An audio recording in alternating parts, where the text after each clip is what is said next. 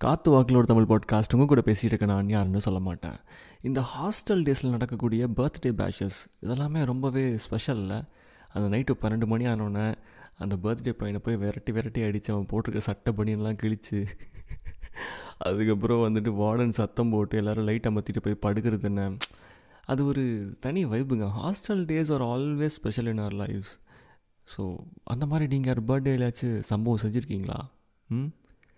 அப்போ ஒன்று பண்ணுங்கள் இந்த வருஷம் அவங்களுக்கு வரப்போகிற பர்த்டே அன்னைக்கு கால் பண்ணி அந்த நாஸ்டாலஜியா மூமெண்ட்ஸ் எல்லாம் ஷேர் பண்ணி கொஞ்சம் நேரம் அப்படியே சிரிக்க வைங்க. Enjoy those beautiful moments hmm take care